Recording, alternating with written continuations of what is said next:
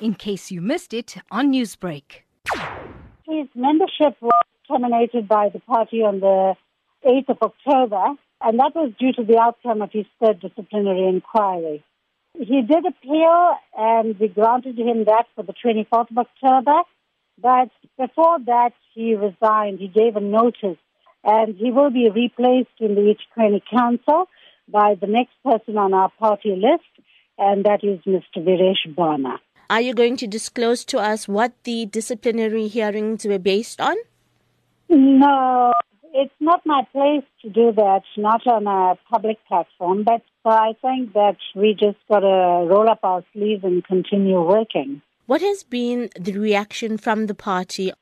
Well, actually, his tenure was very complicated. He was undergoing a disciplinary uh, inquiry. He had undergone that. You know, we have not performed so well, uh, although we thought that when he came in in 2013, that he would be uh, new blood, you know, a vibrant, capable uh, youth leader.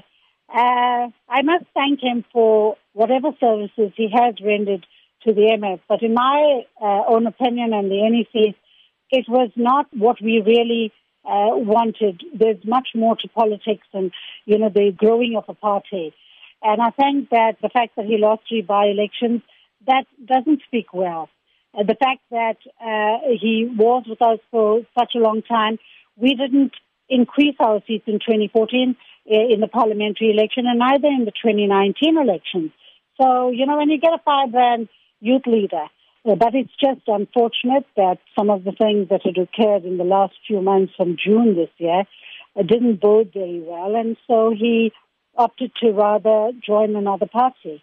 And we wish him all the best and we hope that he he grows as a, a, public representative as well as that, you know, he adds value to his new party. We have seen in the election numbers over the last few elections that the Minority Front has lost support in the strongholds of areas in which people of Indian origin live. Are you now saying that the reason why the Minority Front has lost its base is because of the candidates such as Jonathan? Or what do you attribute this loss in voting numbers to? Well, you see, there's two things. One is that it is the party, because the party is the brand. It is also the uh, candidate. So you can't blame any one individual when it comes to losing elections. Uh, so we're not blaming him. But uh, what I'm saying is that if the both are strong, then you survive.